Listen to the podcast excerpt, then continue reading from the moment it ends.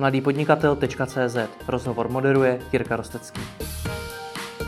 Zakladatel a lídr designového studia Kortov Moravia Petr Pouchlý. Ahoj. Ahoj. My jsme se v minulém díle o osobním rozvoji bavili o tom, co nás jako lidi vůbec pohání dopředu, proč máme vůbec potřebu se sebe rozvíjet, jak trénovat vůli a jak vůbec začít s osobním rozvojem. Ty si tam několikrát poměrně hodně kladl důraz na to, že člověk proto, aby se efektivně rozvíjel, musí nejdřív poznat sám sebe.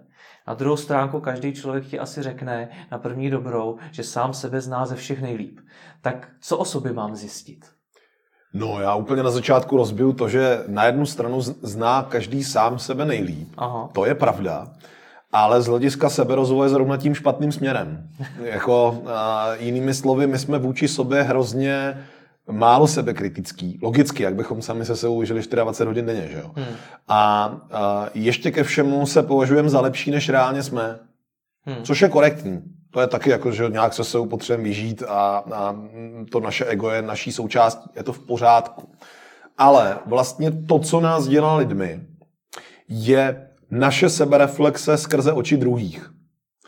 To je pro nás důležitý na úrovni ať té, těch potřeb toho třetího, čtvrtého patra, hlavně toho čtvrtého patra má slovy pyramidy, o kterých jsme mluvili.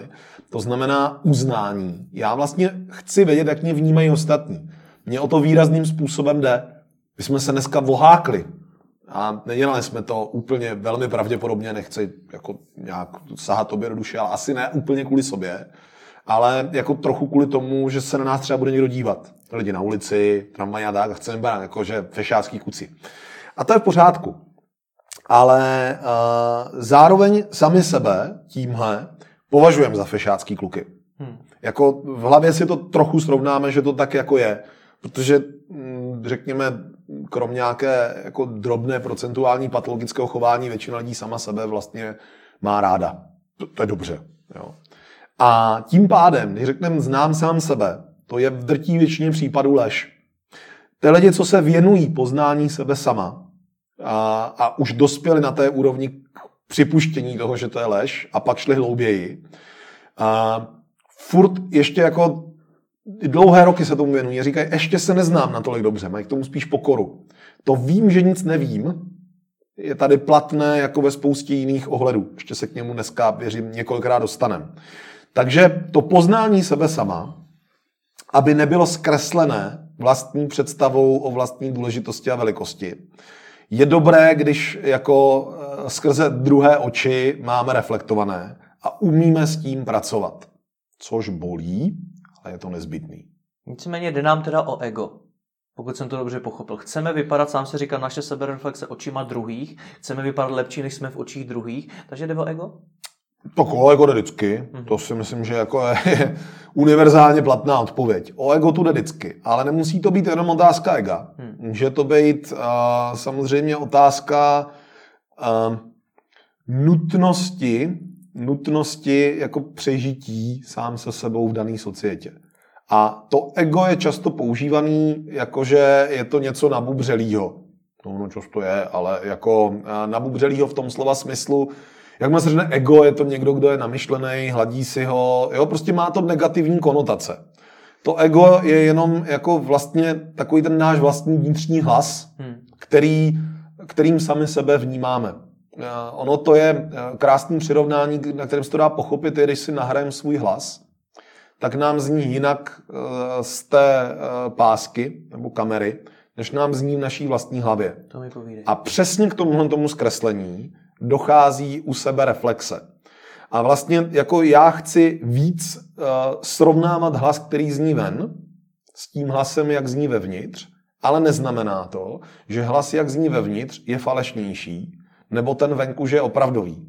Hledání rovnováhy mezi tím, kým jsem dovnitř a kým jsem navenek a srovnávání těchto dvou hlasů tak, že mi vlastně zní stejně, to znamená, že umím předat hlas z mé hlavy navenek tak, aby byl autentický. Vede, teď jsem to slovo už použil, k té autentičnosti. Když mluvíme o autentičnosti, tak je to vlastně člověk, který je sám sebou a je ze sebou natolik vyrovnaný, že se nesnaží hrát žádnou hru ven, nebo ji jenom lehce přikrášluje, což děláme vždycky, ale že je jako autentický. Tam to slovo prostě lepší nevymyslím. No, ale můžeme být vůbec autentičtí, protože já nevím, jak ty třeba chodíš oblíkaný doma, ale taky si myslím mohl přijít v teplákách a podobně, což si evidentně nepřišel. No, uh, to je vlastně strašně dobrý uh, autentičnost versus masky, který hrajeme. Jo? Pojďme to jako vzít jako první věc k tomu, než půjdeme za tu masku.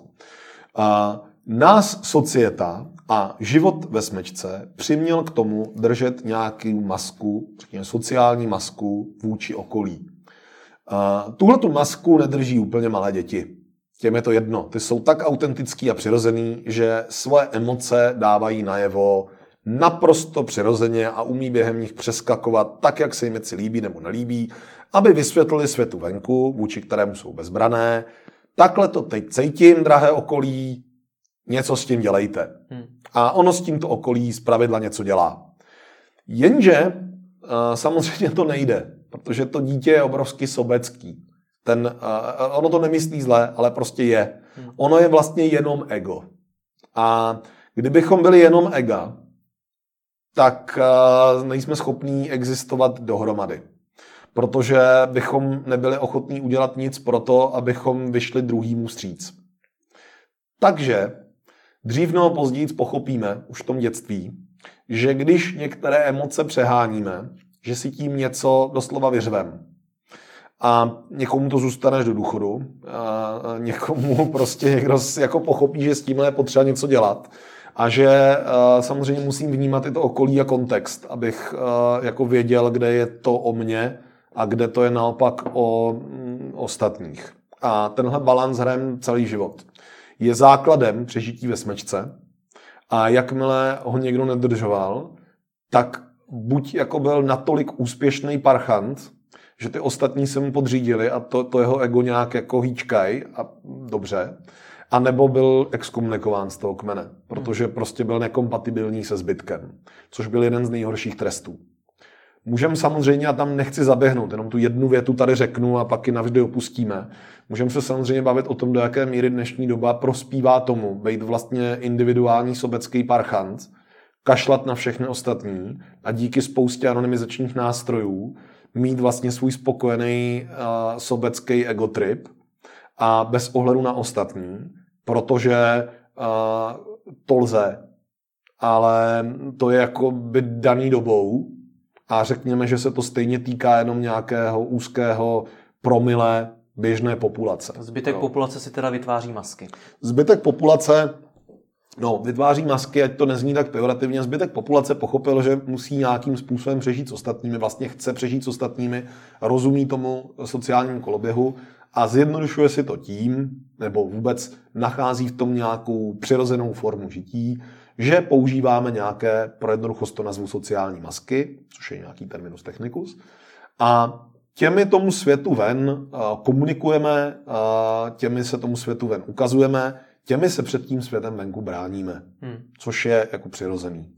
Za den zhruba vyměníme pět až sedm sociálních masek, a eh, on, my je přesně nedefinujeme. My jenom v nějakých situacích se nějak chováme a přejímáme nějaký vzorce chování. Tak to zkus na sobě. Minulý rozhovor si zakončil tím, jak ty sám si definuješ svoje cíle, tak jaké masky za den ty oblíkáš? Tak oblíkal jsem za dnešek už masku, že jo, ráno uh, životního partnera, uh, kde jsme stávali společně, že jo, se ženou.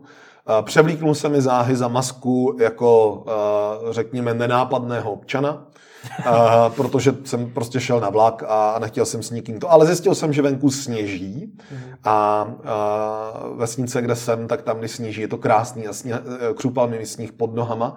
Takže jsem velmi jako se přepnul do nějaké mé relativně autentické podoby, ale zase je to nějaká maska střeštěného dítěte, kdy jsem prostě jako pobíhal a šlapal jsem do toho sněhu a fotil jsem si náměstí a sledoval jsem vločky a kdyby mě někdo viděl, jak jsem měl si myslí, že jsem plný idiot a je to jako v pořádku, nějak jsem to jako neřešil. A s tímhle tím výrazem nadšenou dítěte jsem zdravil asi tři lidi, kteří vycházeli z domu a taky šli na vlak.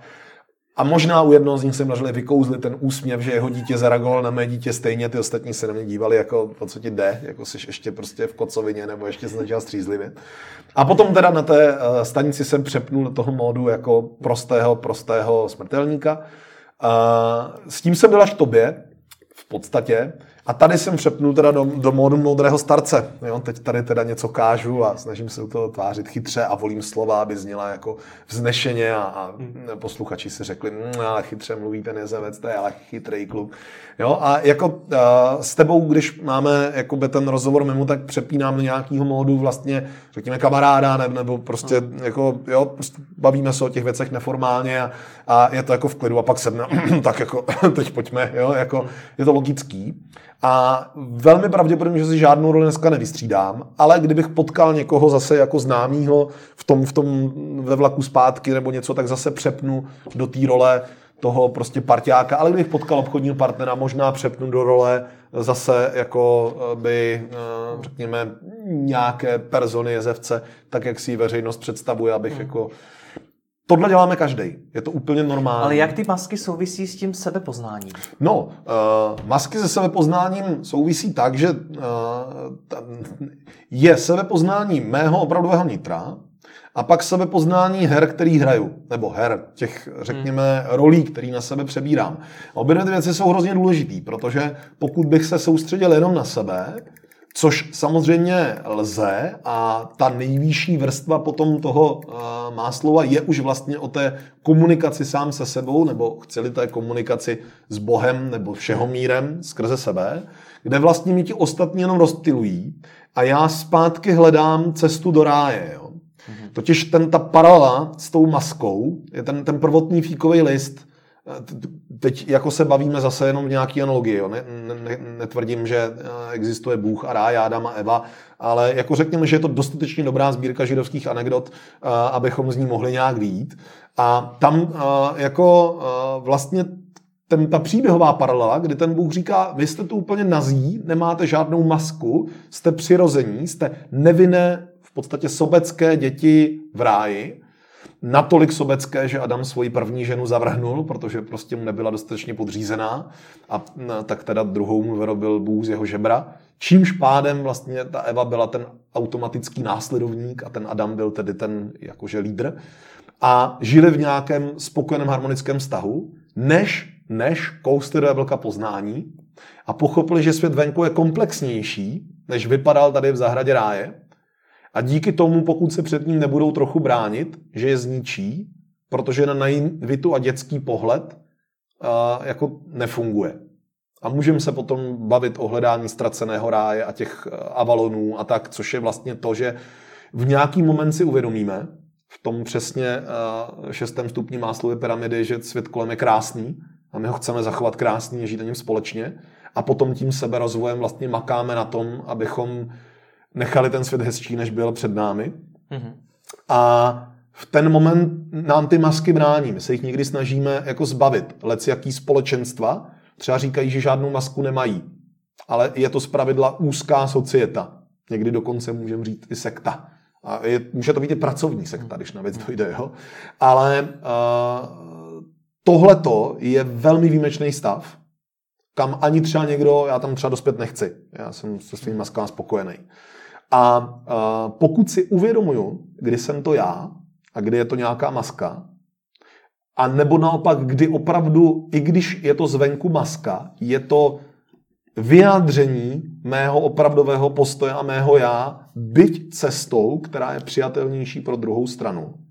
Ale nehraju s ním žádnou šarádu, jenom, jenom prostě mám nějaký nastavení, kterým to hraju. Ta role může být autentická. Pozor, role není jenom falešná. Mm-hmm. Jo, role může být autentická. Můžu hrát roli úplně umělou, jakože schválně ji vykonstruju, abych nějakým způsobem třeba pobavil, anebo ublížil, to je jedno, že prostě fakt tu roli přejmu e, e, ze vším všudy, anebo se snažím jenom tu roli použít jako, řekněme, jakýsi odlesk zrcadla toho, kým jsem doopravdy.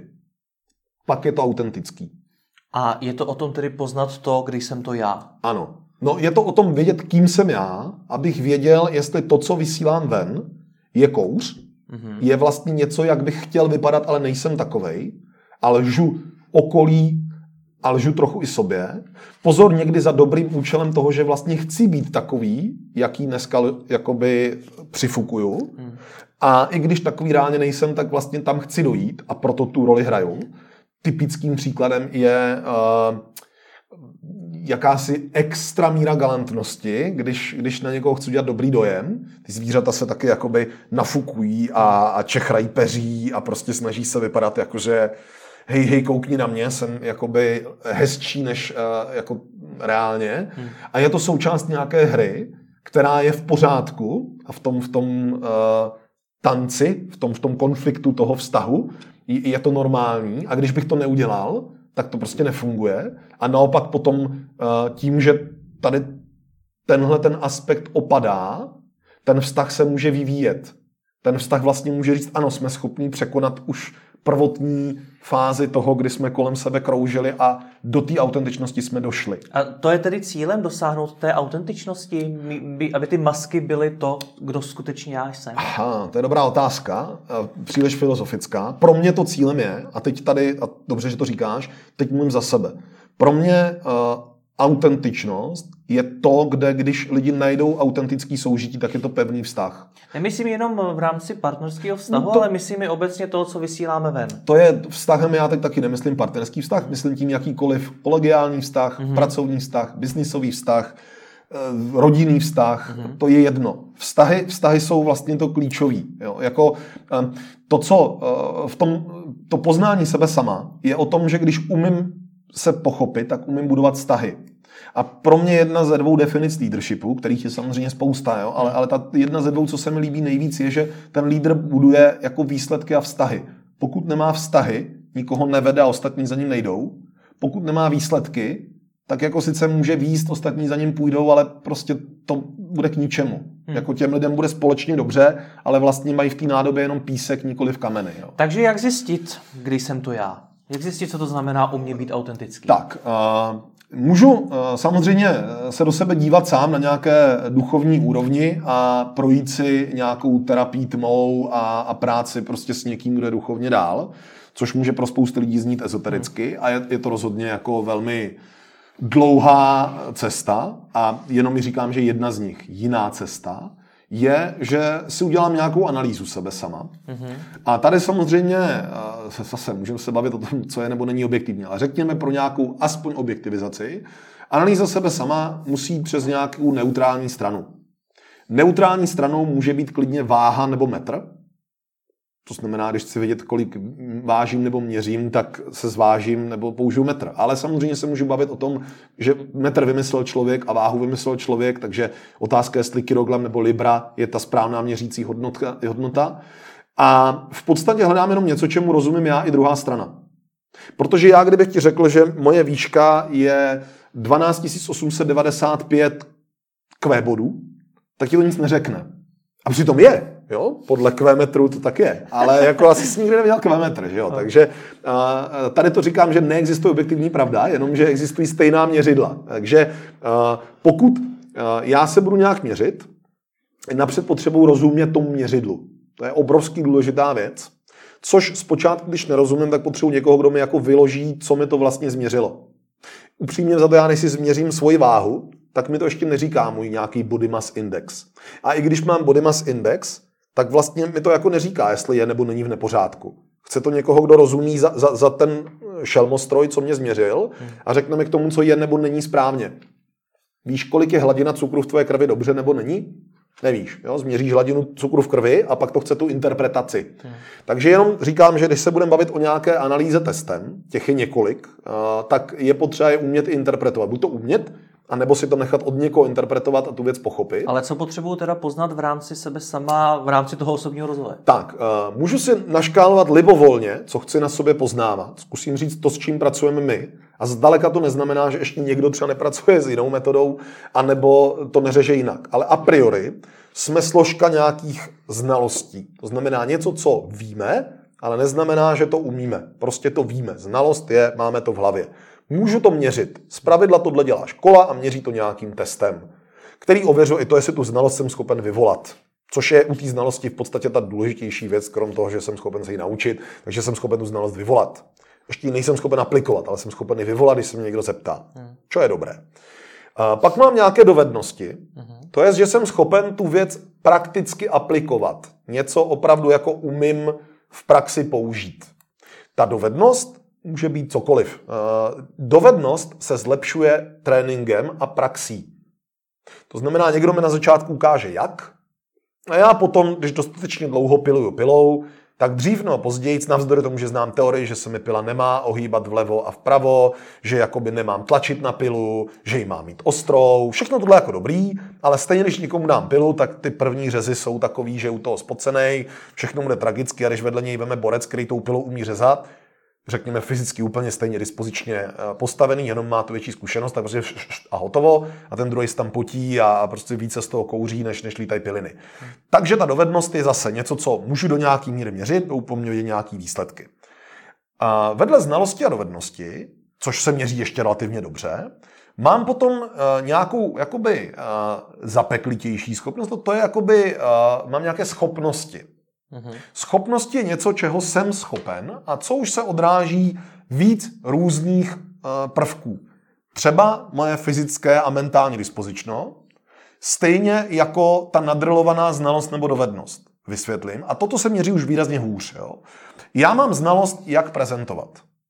Já mám dovednost, že jakoby fakticky se nadriluju ty věci, nějak opakuju, doručím tu zprávu, jak by měla být, pokud doručuju faxem protože umím napsat rychle fax a někdo si ji přečte a nějak to interpretuje. Ale potom musí mít schopnost tu dovednost jako umět předvíst. A tam už se do toho odráží nějaké moje dispozice, nějaké moje vlastnosti. Vlastnosti je to, jak jsem charismatický, silný, ohebný. Můžu tam doplnit širokou škálu takovýchhle vlastností. A moje talenty, to znamená to, v čem jsem jako by dobrý. Hmm. To, co mi je z hůry dáno. Jo? Což neznamená, že když mi z hůry dáno, že automaticky uspěju, ani smykem. A zároveň to neznamená, že když mi není z hůry dáno, že to nemůžu dělat. Jenom musím mnohem víc vůlí překonávat to, abych to byl schopen dělat. Takže pokud se budeme bavit třeba o té prezentaci, tak já musím mít znalost technicky, jak se ta prezentace dělá a umět si oběhat nějaký jakoby, uh, základy, Prostě někde začínám, někde pokračuju, někde končím, když tam dám vtípek, bude to lepší, když dám otázku, angažuju publikum a tak dále. Mám nějakou dovednost, prakticky jsem to už xkrát trénoval, takže jako do nějaké míry to pro mě může být rutina. Zrychluje mi a zjednodušuje mi to přípravu nové prezentace a tak dále. Ale pak mám nějakou schopnost to performovat. Tam se projevuje třeba stres, tam se projevuje uh, to, jakým způsobem, jaký sebevědomí, i, i jako e, míra empatie s tím publikem, jak umím vlastně vycítit, v jaké jsem náladě. Jo, to je všechno něco, co se špatně poměřuje, není to konkrétní vlastnost. Pak mám nějaké vlastnosti, které proto používám. Když jsem prostě hezký a urostlej, tak se mi doručuje zpráva výrazně líp, než když nejsem. Když e, mám citý e, hlas, který, který jakoby zní při, přitažlivě pro druhou stranu, je to furt lepší, než když jako něco kuňkám a, a srážím si, i když jakoby říkám důležité věci, sebevědomí, i když ho vevnitř mám a tak dále. A, a to poslední nějaký talent pro toto dělat. Prostě pro někoho je schopen tohle odvíst úplně stejně dobře jako já, ale vylíst před lidi na pódium je něco, co je pro něj jakože fakt jako večer předtím nespí a, a prostě musí si vyprazňovat hlavu a, a objímat se s lidma, aby tam jako vylezl. A pak, pak, když už jako se do toho dostane, tak nějak jede. A pro někoho to je, že jako, jo, pošlete mi sem davy a hmm. ha, to jsem já, poslouchejte. A to je jako do nějaké míry prostě opravdu vrozený nějakou, řekněme, povahou. Jo? A ale povaha neznamená talenty. Jo? Povaha je, kým jsme se narodili, jak nás někdo sformoval, řekněme, v dětství, ale zpravidla jsme se s tím narodili. Nemusíme to podědit, prostě nějakým způsobem se to v té hlavě poskládalo. Teď zase je spousta teorií, jestli jako víc ovlivňuje okolí, víc rodiče, víc škola, víc přátelé, jestli už je to vrozený až po babičce. Jo? A, a to teď neřešme. Prostě můžu mít nějakou povahu, to znamená, povaha je, kým jsem, to nejjednodušší rozdělení povahy, který eh, velmi pravděpodobně asi všichni budou znát, jako sangvinik, cholerik, melancholik a flegmatik, což je, řekněme, Jung, který, který uh, to tak jako trochu vykrádá z Aristotela, Aristoteles, který to prostě tak jako cítil. A čemu mi to je v rámci osobního rozvoje vidět, že jsem sangvinik? Uh, tak vím, co mi bude lépe a co mi bude hůře. Co budu muset víc překonávat vůlí, k čemu mám, řekněme, větší dispozice. Bohužel špatný kariérní poradce vychází v podstatě jenom z tohohle ono je to jako jednoduchý a jako tak trochu to jde vidět, takže se v tom člověk snadno najde. Jo, ale reálně to mnoho neznamená. To může být vlastně i jako eh, sangvinik nebo cholerik dobrý v něčem, co a priori nesouvisí s tímhle temperamentem, s touhle jakoby povahou. Jo. Hmm. A pak, pak může jít do nějaký trošku jako hlubšího systému. Tohle třeba používá Myers Type Indicator. Myers-Briggsová v podstatě vzala uh, tady tohohle toho Junga a udělala takový škatulek 16, kde uh, si můžu projít nějakým testem, ono je to tam na pěti uh, nějakých škálách uh, v poloze A nebo B a podle toho mi teda vyjde nějaký, jako kým jsem. A k tomu je napsaný nějaký povídání, jak zhruba reaguju, což plus minus sedí. A tady drtivá většina lidí končí. Pokud bych nic jiného, tohle je super. Jo? Nějaká typologie osobnosti to bývá nazváno. Jo? Pak můžu jít do odborných testů, kde si opravdu jako nechám změřit ty talenty a teď ta škála je různá. Někdo měří 24, někdo 27 a z různý kombinace těch talentů potom umí říct, jak budu dobrý v konkrétních profesích. Myslím v konkrétních oblastech profesí typu výzkumník, hmm. obchodník, uh, manažér, uh, týmový hráč. Jo, jakoby takový ty jako obecnější, ne jestli budu dobrý zrovna v biorobotice nebo, nebo v botanice. Hmm. To, to jako z toho nepoznám. To, to už určuje moje potom cesta, kterou si v tom životě vyberu sám, nebo vyberu rodiče, nebo se mi prostě přihodí. My dáme některé odkazy na ty, ty testy i pod jo, video. Jo, jo. Nicméně testy dneska na všechno který by si doporučil, který si myslíš, že jsou taky ty základní, co by o sobě měl znát skutečně každý? Tak a to je právě to, co jakoby první test je, kým jsem povahou. Hmm. To opravdu si myslím, že ten Beerbricks Type Indicator mi plus minus řekne, kým jsem povahou. Hmm. Blbý je, že když tam skončím. Jo? To, je, to je jako kým jsem povahově, jako, to je dobrý pro poznání.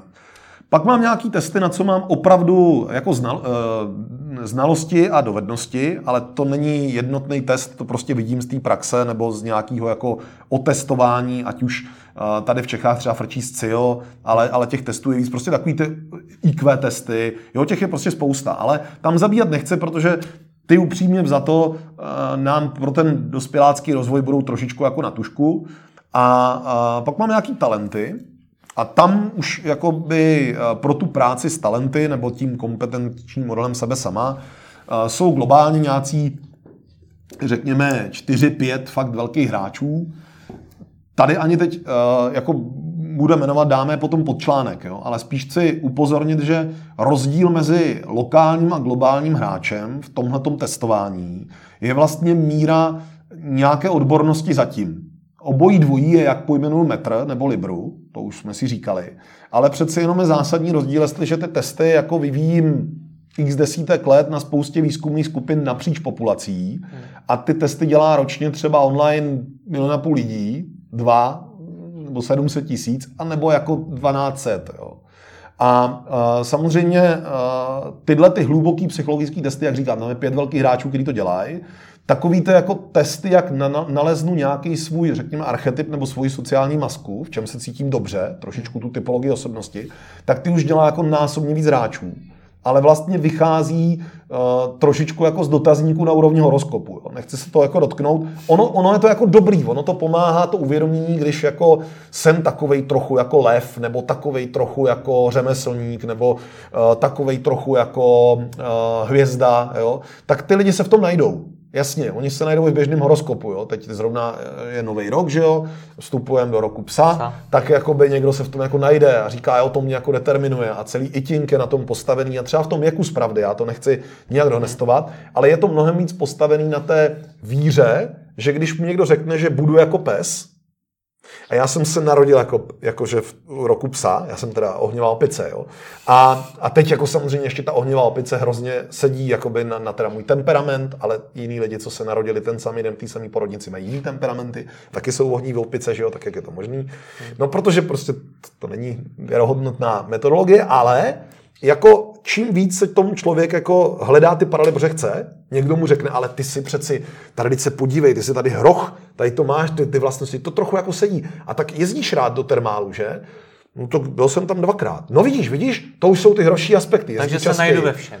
No, najdu se ve všem a co víc, dokonce jsem ochoten se čemukoliv přizpůsobit. Mm-hmm. Takže kdybych ti teď řekl, že budeš prostě lasička, a vysvětlil jsem ti, co to znamená být lasička a pravidelně jsem s tou pracoval a vyráběl jsem z tebe lasičku, tak je nemalá pravděpodobnost, že budeš lasička. Myslím tím povahově, jo? Jako nemyslím, Dobře, rozumím tomu. Takže zuby a lezl po stromech. Rozumím. to jsem mi předpokládal. Nicméně, když si udělám všechny tyhle ty testy, mm-hmm. tak mhm. mi z toho vypadnou různé výsledky, které jakoby popisují mě. Ano. A jak já mám teda v tu chvíli vědět, že to tak skutečně je a že mi tam nevypadla nějaká úplná blbost? No a to samozřejmě, jako, to je přesně to, jako, že můžu měřit cokoliv, ale záleží jen na víře v měřidlo. Mm-hmm. Sorry, takový svět je. Takže uh, můžu, jediný, jak můžu vědět, že mi nevypadla blbost, je, že je nějakým způsobem otestovaný, a teď zase může to být jako sebe naplňující proroctví, proto jsem to tak trochu zhodil, ale, ale vlastně sám tu důvěru nemám tisíciprocentní. Pokud někdo jiný, komu vyšly tyhle ty výsledky, už má odžito třeba 20 let života, ty výsledky mu vychází konzistentně a oni mu fungují. Hmm. A to není jeden případ z deseti, na kterým to ukazuju, ale můj strejda. Ale je to jako statisticky tisíce lidí, který každý rok benchmarkují proti tomuhle tomu testu. Well, Uh, I kdyby to nebyla pravda, tak je to pravda natolik kolektivní, nebo ta nepravda natolik kolektivní, že už se pravdou stává. Hmm. No, that's it. Uh, v, ve vědě se vždycky bíjí nějaká paradigmata, zvlášť jako v měkkých vědách, kde prostě nějaký paradigma je převládající hmm. a pokud to paradigma je převládající, tak ta věda se řídí podle něj. Můžeme se bavit jakoby i o matematice, že jsou tam nějaký prostě uh, paradigmata, který, kterým se prostě řídíme. Einsteinova teorie relativity nemusí být pravdivá, spousta věcí si myslí, že není, ale drtivá většina světa ji přijímá, takže to tak prostě je. Ale je možné, že někdo časem přijde a překoná ji a v ten moment se změní to paradigma. Takže teďkom paradigma v tom světě seberozvoje a v tom sebeměření, pro to sebepoznání, prostě těchto těch pět hráčů zahrnuje. Tečka. Takže mi ještě zkus teda, uh, ať se v tom snadno orientuje, vyjmenovat ty základní testy, které si myslí, že by si měl každý udělat. A proč? Jestliže si je chce udělat, mm-hmm. že já si nemyslím, že by si je každý měl udělat, ale jestliže se chce, se, jestliže se chce sebe poznat ano. tímhle jako vědeckým způsobem, mm-hmm. tak uh, testy, které já opravdu doporučuju, jsou buď testy katý, uh, který vlastně měří nějaký jakoby talenty a dispozice napříč osobnostně mm-hmm. a zase mají nějaký potom zaměřený, jestli se hodím na konkrétní typ zaměstnání mm-hmm. nebo typ profese. Podobným způsobem funguje uh, firma, která uh, se uh, má testy SHL. Firma se jmenovala uh, CEB, mm-hmm. ale koupil ji Gartner, takže už je dneska Gartner. A má testy, ty, ty základní osobnostní jsou OPQ, OPQ, jako Open Personality Questionnaire nebo něco takového. A zase potom mají testy přímo daný. A to jsou za mě jakoby ty top jedna nebo dva. Mm-hmm. Je mhm. poměrně jedno, eh, jako který z nich, každý to trošičku jinak interpretuje ve výsledku a má trošičku jiný eh, fokus potom. A pokud mi jde o týmovou spolupráci a o práci v týmu, tak docela dobře fungují nástroje od Hogana, od Hogan Institut, který se tomu taky věnuje vědecky a který prostě dělá tyhle osobnostní testy, ale jsou právě hodně zaměřený na, na leadership, followership a práci jako v hmm. týmu. A nebo má Gallup takovýhle testy, který tady jsou docela v republice profláknutý pod názvem Strength Finder, mm-hmm. ale jenom tam jakoby jedinou poznámku, kterou k ním mám, že mají hodně tendenci k tomu archetypálnění, to znamená nadspání to do jedné škatulky, místo toho jako rozpadu jednotlivých dílčích, uh, hmm. Řekněme, kompetencí uh, nebo aspektů. Takže... Ty jsi zmiňoval na konci toho prvního rozhovoru, že jsi člověk, který je zaměřený hodně na budoucnost, což předpokládám, že ti třeba taky mohlo vypadnout z nějakého testu. Mimochodem v tom Galupově testu i futuristiky je jedna z, jeden z je, výsledků, ano, ano. který tam vypadává. Tak je, když to vezmeme jako příklad, tak jak s takovou informací pracovat, když i mně vypadne, že jsem člověk zaměřený jo, na budoucnost? Tak uh Teď jsme uskočili mimo, což musím jako akademicky podotknout. No je to, je to výsledek toho testu, protože předpokládám, jo, že já si teď na základě s něčím jiným. tvýho s něčím doporučení jiným. udělám ty testy, ale co s tím? Uh, no a to je právě tady, tady se možná bavíme uh-huh. o tom, proč se udělali raději Katý nebo SHL a, a ne Galupa. Uh-huh. Uh, protože ten Galup tě vlastně tlačí někam ještě trošičku jinam. Jo? Uh-huh. Uh, tyhle ty testy analyzují, kým teď jsem, ne kým budu. Nebo v jakém časové perspektivě jako pracuje moje mysl a říká mi, co mi půjde přirozenějc a co budu muset překonávat vůlí. A zároveň mi ještě říká, jak jsem na tom benchmarku vůči zbytku vesmíru, abych jako věděl, jestli tam ten talent je výrazně rozvinutý, anebo vlastně jako ve srovnání se zbytkem světa je to třeba průměr. Ale pro mě je to stále jako z těch klíčových talentů. Hmm. Což může být leckdy motivující. Mimochodně v tom firmním prostředí se někdy setkáváme s tím, že to ta organizace zahodí, protože to ukazuje, že třeba nejsou tak dobrý, jak se mysleli, ale hm, to je trochu strkání hlavy do písku. Jiná věc je, jak pracuju se svým časem a se svým jakoby vyrovnáním s časovou perspektivou. Tady jako to, co vychází futuristy Galupu, já neznám ten test na to do hloubky, abych řekl, co tam do toho míchají, ale myslím si, že to je spíš jako nějaká povahová orientace na budoucnost, ale ještě to neznamená, že ten člověk jako je futuristic oriented svojí jako ukotveností v čase. Hmm. Profesor Filip Zimbardo na tohleto ještě svými kolegy udělal nějakou uh, teorii časových perspektiv, ve kterých se nacházíme. Nechci tam teď zabíhat úplně do hloubky, ale ve skutečnosti pro to sebepoznání je to jako jeden z hodně důležitých kamenů, ale nesouvisí s tím, jak budu vykonávat konkrétní pozici nebo kým jsem, ale spíš jako kde se moje mysl kotví.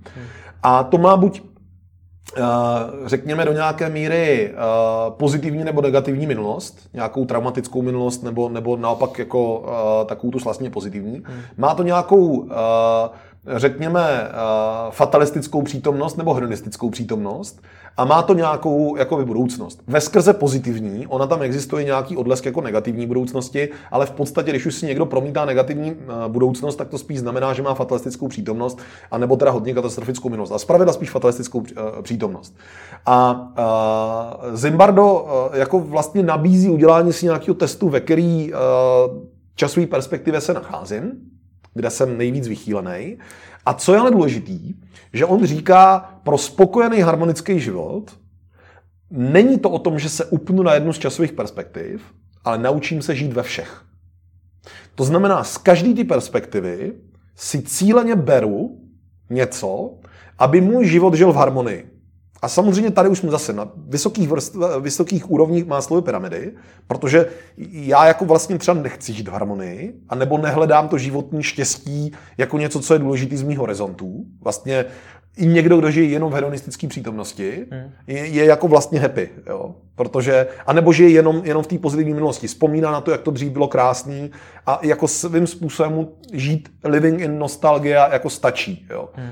Krásný film na tohleto téma se jmenuje Půlnoc Paříži od Woody Elena, jo, kde vždycky ty lidi se dostanou do minulosti a tam vidí, že to je, že to je ta romantická doba a ti lidi, co tam žijou, říkají, ale předtím romantická doba tady. Takový velmi pěkný film hmm. na pochopení, ale tohleto vyrovnání časových perspektiv už souvisí potom s nějakou prací na svý životní spokojenosti. A to mi vysvětlíte konkrétně jak? Jak to souvisí? Ne, jakým způsobem teda s tím pracovat? Když ty informace mám, které mi z toho vypadnou, mm-hmm. tak jako co mám teda dělat? No, no, uh, to je velmi dobrý. Protože tak... hodně lidí si udělá test a pak jim leží někde šuplíku uh, a nic jo, nedělají. Blbý je, nebo blbý a dobrý je, to záleží z jakého hlu pohledu. Uh, Zatímco uh, tyhle ty velký hráči, co mají ty metodiky a kolem nich něco postavený, zpravidla nabízí teď jsme tě diagnostikovali a jestliže chceš jít nějakým směrem, dělej toto. Tady ti dáme nějaký tréninky, akademie, posun. Hmm. V podstatě na tom dost stojí část jejich biznesu. Jo? Jedna noha je zaplať za testy, druhá noha je my ti pomůžeme v rozvoji. Ale abychom ti mohli pomoct, musíme vědět, kým jsi a odkud vycházíš. Což plně reflektuje to, jak s tím pracujeme my. Jo? My ty hmm. testy vlastně jako kupujeme licenčně, eh, necháme ty lidi, aby si tím prošli, abychom my poznali, jaký jsou. Hmm což je jen jeden odlesk toho, jaký mají talenty a vrozený dispozice. Druhá věc je potom, jak se chovají. A třetí věc je, jak přemýšlí o své práci, životě, eh, o věcech kolem. Jo? A eh, zatímco s těmi, eh, to poznání osobnosti je nějakým rozvojem, co mi půjde dobře za znalosti, dovednosti, schopnosti, pro co mám talenty, to, jak jsem spokojený nebo šťastný, vychází z úplně jiných předpokladů. A zrovna Zimbardo ve své časové perspektivě říká, tady máte teorii, ale co s tím konkrétně dělá, už vůbec neříká. Dobrý je, že časový paradox vyjde teď od 1. března česky, vydala Akademia, navzdory tomu, že ještě před rokem tvrdila, že ne, což je super, ale prakticky mi moc nepomůže. Jenom pochopím tu časovou perspektivu. Pak existují nějaký nástroje, koučové, který třeba pracují s tou časovou perspektivou. Tady v Čechách je to třeba Beata Hola, což je teď teda kolegyně, ale nemá to být jako Salforum, se známe už roky a ona to dělá už roky. Hmm. Akorát teď jsme teda skončili na stejné palubě od září, což je super. A uh, vlastně ta dělá, jako se troufnu říct, jeden z mála nástrojů, který s tím pracují prakticky. Koučové, který už mají zase jiný přístupy k tomu, jak se dívají na celistvost toho člověka, ať už se budeme bavit o dvou nejrozšířenějších proudech nějakého systemického eh, koučování nebo gestalta, kdy oba dva vlastně říkají poznej sebe a poznej okolí a na základě toho v tom hledej cestu. Nepoužívají tomu časové perspektivy Zimbarda a priori, hledají jiné cesty. Uh, tak uh, ty samozřejmě jako s tím můžou pomoct. A od toho je důvod, proč někdy lidi si toho kouče platí. Že vlastně jim pomáhá najít, kde je ta interpretace těch silných stránek. Takže co to znamená teda? Udělám si tyhle ty testy a stejně na to budu potřebovat někoho, kdo mi s tím pomůže? No to jsem řekl už na začátku. Uh-huh. Uh, jedna věc je udělám si testy. Srovnával jsem to s mojí výškou 12768Q. A druhá věc je, že budu rozumět té interpretaci.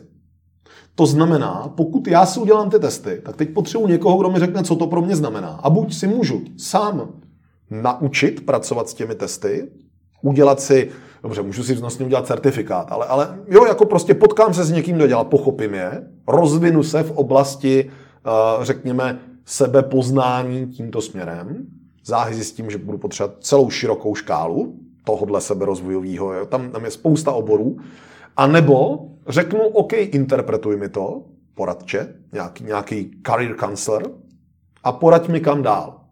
Dokonce někdy může dávat smysl. A to je to, proč třeba lidi v biznisu Kouč zní jako pavěda. Já, já jako znám ve skutečnosti výrazně víc špatných koučů než těch dobrých. Takže rozumím nedůvěře trhu. Já sám jako xkrát veřejně jsem říkal, že kouč ani smyken. Žádný nemám, protože podle Beaty jsem nekoučovatelný. Jako, jako fakticky. Protože neumím moc poslouchat. Ale uh, nic to není na tom, že i já a v podstatě kdokoliv, kdo to někde s tím seberozvojem dotáhnul, potřebuje lidi stejné krve, se kterými může reflektovat svoje myšlenky a odrážet je od nich. Hmm. Aby vlastně slyšel svůj hlas zvenku, lehce interpretovaný, a pomohli spolu nacházet cesty. Tuhle roli může plnit buď coach, hmm. může ji plnit uh, vlastně někdo, v koho mám důvěru a třeba nepoužívá správné techniky, ale stále jakoby tím, že mezi námi je ta důvěra a otevřenost, tak si prostě vzájemně vylíváme srdíčko a, a tak si jako dáváme takový ty dobrý chlapácký rady nebo dobrý ženský rady. Může to být nějaký, nějaký kruh, Uh, oblíbená metoda je koncilu, hmm. to znamená, že někdo přijde s nějakým problémem a ten kruh mu pomáhá vyřešit a je tam někdo, kdo ten koncil, řekněme, facilituje.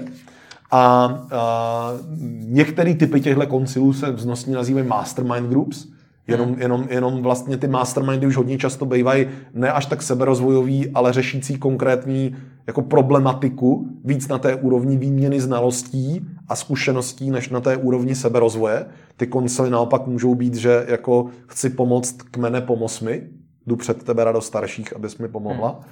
A tohle všechno jsou cesty, kterými můžu jít jiný moc neexistují a i když půjdu tím seberozvojem vlastním studiem hluboko, tak stejně dřív nebo později dojdu k tomu, že potřebuju vlastně parťáka, ať už v nějaké seberozvojové skupině nebo v nějakým one-on-one uh, uskupení a někdo si na to najme kouče, hmm. někdo jakoby má tu důvěru v někoho jiného, kdo taky třeba má nastudováno a dávají si tu uh, vazbu do nějaké míry vzájemně. A není to koučování v pravém slova smyslu. Jo? To záleží. Jedna z velmi důležitých věcí, kterou se zmiňoval i v tom předchozím rozhovoru, bylo, že je potřeba najít to svoje proč, ten svůj mm-hmm. smysl. Hodně lidí ti ale dneska řekne, že ten smysl nezná, nebo že to proč, proč na tu otázku proč neumí odpovědět. Mm-hmm. Jak to odpověď najít? Tak a to je jakoby, uh, neexistuje univerzální návod. Hmm ta samozřejmě otázka může být, jestli se ptám na správné proč. Nebo to je, to je nejen, že ta otázka může, tak vždycky. Každý máme v životě nějaký svý proč. Tečka. I když je na úrovni moje proč je mít se dobře, moc nepracovat a jako vlastně ten život spokojeně proflákat. A to je moje proč. Moje teda ne, jo, ale jakoby pro někoho to může být jeho proč a je plně validní. On se za ní třeba stydí, protože societa ho neschvaluje. Současná societa je nastavená, jako když se podívám na ty self-made menovský magazíny a, a diskuze, včetně naší, tak vlastně jako uh, říká, ty jsi méně člověk. Jo? A ono není. Ten člověk to může být úplně spokojený.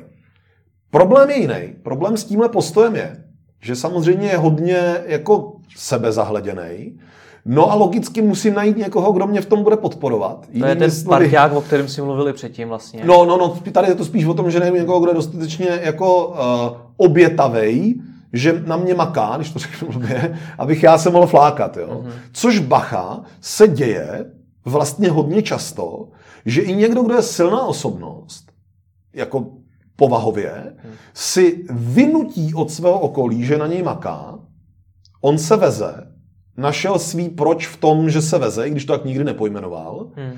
a i když je na úkor někoho druhého, tak ten někdo druhý je v té pozici vlastně šťastný.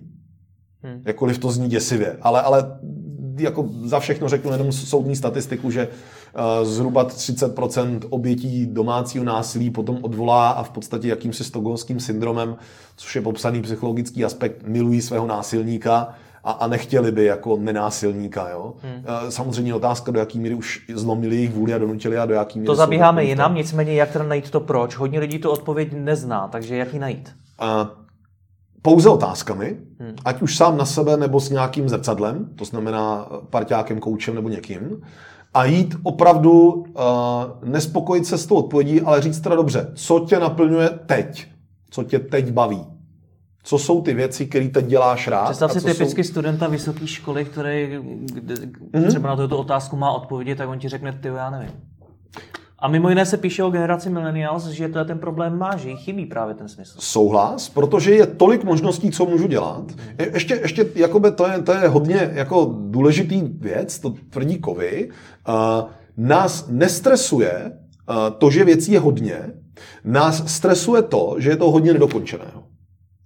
To jest, nás nestresuje spousta inputů, nás stresuje to, který z nich chcem dokončit, který z nich si vybrat to bolí a je potřeba to udělat ten krok. A nebo si teda říct, že to nechci vybírat a pak se tím netrápit. Jo? Mhm. To je taky jako řešení. Někdo bere prostě antidepresiva, někdo antikoncepci a obě dvě děti netrápí. Jo? Ale uh, v podstatě, pokud já uh, mám obří bombonieru, ze který vybírám, tak ta primární otázka, kterou bych na tohle studenta vedl, když mi řekne, já nevím, je, hele, aspoň něco z toho by tě fakt bavilo? Je to o tom, že vybíráš z příliš mnoho věcí, co chceš dělat, nebo nevybíráš žádné věci a vlastně tě nic z toho neláká. Pokud řekne z žádné věci, to znamená, on nemá nastavenou tu mysl prorůstovou, že se snaží urvat strašně moc věcí, co by chtěl dělat, ale má nastavenou tu mysl jako vlastně stagnační, je teď spokojený v tom stavu, kde je.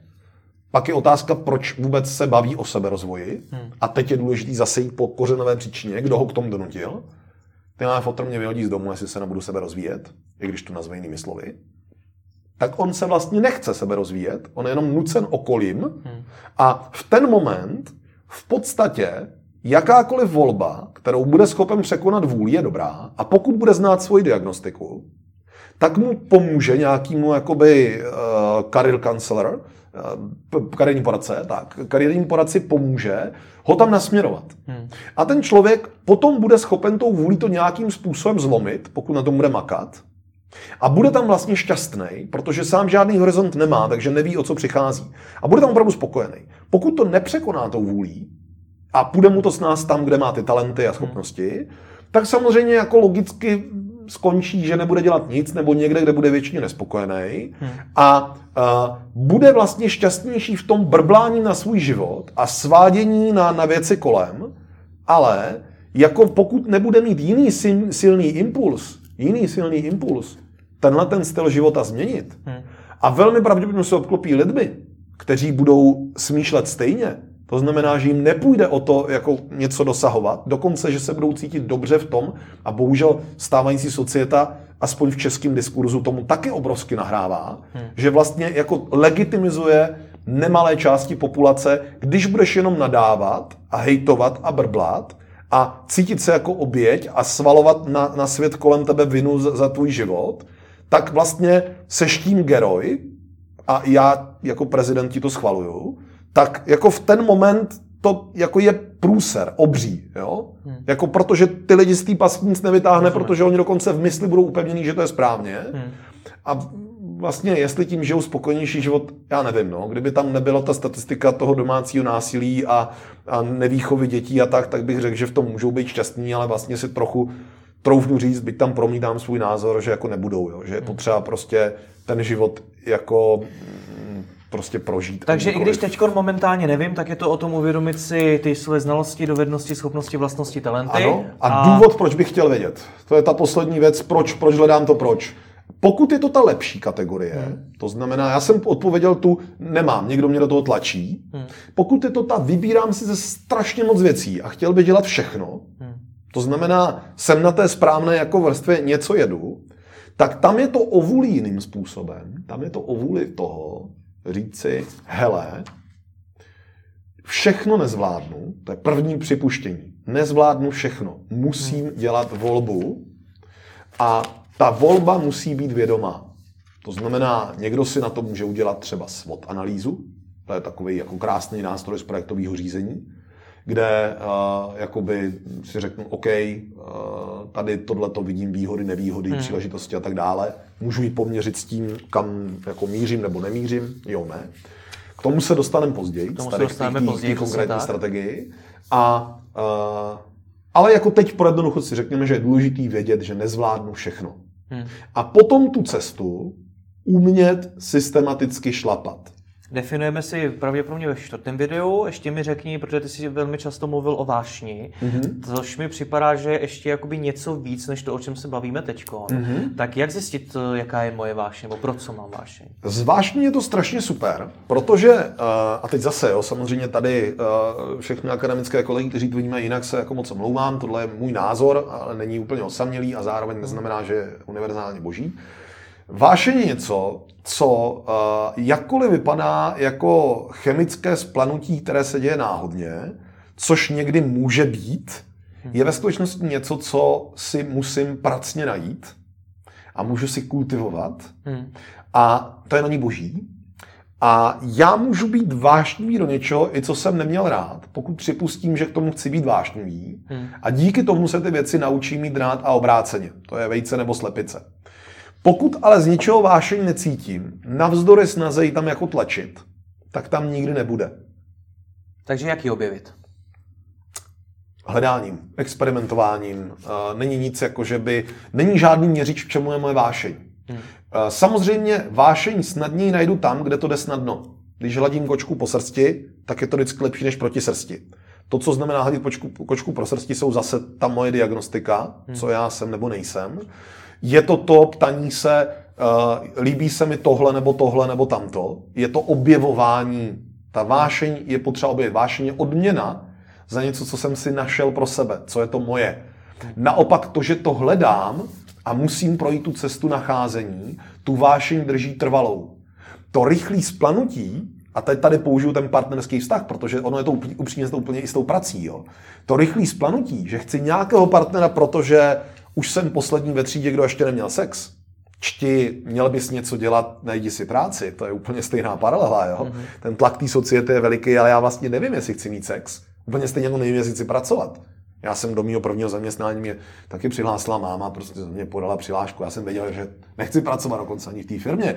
Ale po 12 letech jako musím říct, že jsem pro tu práci jako jakési nadšení a vášení měl. Takže to jako se dá najít. A, ale naopak v tom partnerském vztahu je to právě to, že spolu, na začátku je to ta zamilovanost, ale tu opravdovou vášeň v tom vztahu vlastně hledáte časem. Jestli ta společná vášeň je zahrádka, kopita na stole a jakoby klidný neděle, což jakkoliv nezní nejvíc, ale to, to je ta opravdová vášeň, to je, ten vztah jako drží, proto to, to, to, proto to s tím člověkem chci být do konce života, jestli to je objevování 50 eh, odstínů šedi, nebo jestli to je jako výchova dětí a vnoučat a, a spolupráce s širší rodinou. To je jedno. Hmm. Ale vlastně tyhle ty věci musí rezonovat. A pokud těm lidem v tom vztahu rezonují, to je, že mají vlastně vyříkaný, proč do toho vztahu jdou. Mimochodně to samý platí mezi zaměstnancem a zaměstnavatelem, nebo značkou a, a, a tím, kdo na ní pracuje.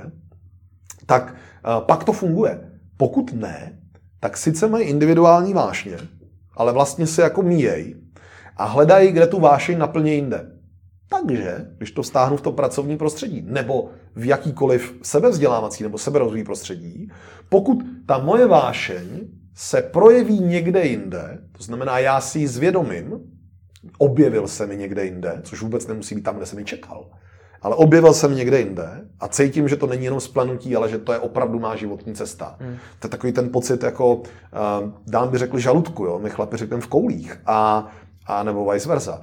A uh, teďkom vlastně tam chci jít tou cestou, cítím, že to táhne, je tam, je tam to volání, jo? Hmm. tak uh, uh, musím vynakládat obří vůli na to, abych mu odolal, a nebo naopak můžu tu obří vůli vynakládat pro to, abych ho následoval mm-hmm. a byl jsem v tom úspěšný. A, a právě ty, jako by ta teorie, ta, ta, ta Ikigai, mm. říká, jestliže tu vášeň najdeš a pak ji následuješ, tak to je to, kde vznikají ty jako opravdu zajímavé věci. Ale, to je důležitý, je možný, že někdo tu vášeň vydřel. Někdo tu vášeň vlastně získal tím, že mu to začalo jít, že se na to přeučil hmm. a pak je v tom šťastný, je to v pohodě. Někdo ji tam našel jako opravdově, ale ty extraordinary výsledky, ty, ty výjimeční, ty dodávají jenom lidi, kteří mají vášeň pro to, co dělají, že se to tam sešlo, že to našli. A hledání vášně, to není rychlá zkratka, to je pro někoho i celoživotní hledání kdo ji najde dřív, je šťastný a pak ji může celoživotně naplňovat. Samozřejmě se můžou měnit, to není nic jako jedna, ale přeci jenom jako to je podle mě to core toho všeho, ale to se nedá změřit. To je jenom, jenom můžu najít nějaký dispozice pro to, co mi Takže zkus na závěr stručně, jak teda poznat sám sebe. Co, co bych si teď, když jsem poslouchal tohle video, co jsou ty první věci, které bych si mi doporučil, abych si udělal? Klidně to schrň. Jasně. List mých proč, a pokud nemám list proč, tak aspoň si tvrdě říct, co mě tlačí k tomu mít nějaký proč, protože to budou velmi pravděpodobně teď moje proč. A analýza sebe sama, nějakou jakoby diagnostikou nebo klidně souborem diagnostik, abych věděl, kým jsem. Mm-hmm. Zpětný pohled sebe sama na tuhle diagnostiku, buď eh, rozhodně sám od sebe, sednout si na to, najít si na to čas, zamyslet se nad tím, opravdu se v tom pohrabat, vědět, že vnímám význam nikoliv jenom písmena toho, toho co mi vyšlo, sepsání toho, co já bych chtěl, prostých přání, ať už jakkoliv splnitelných nebo nesplnitelných, nastavení těch letových hladin, jak je chci, a potom validace s někým, kdo mi jakoby pomůže si v tom utřídit, dá mi k tomu druhý pohled, při troše štěstí třeba s někým, kdo mě pomůže k tomu i do toho šťouchat a posouvat někde dál. Super, v dalším videu si povíme mimo jiné o cílech, jak, jak, si, jak si je definovat. Pro tohle chvíli děkuji. Já děkuji. Líbil se vám tento rozhovor? Vyzkoušejte také audioknihy. Partnerem podcastu je progressguru.cz, na kterém si můžete stáhnout audioknihy o biznesu, osobním rozvoji a o mnoha dalších tématech. www.progressguru.cz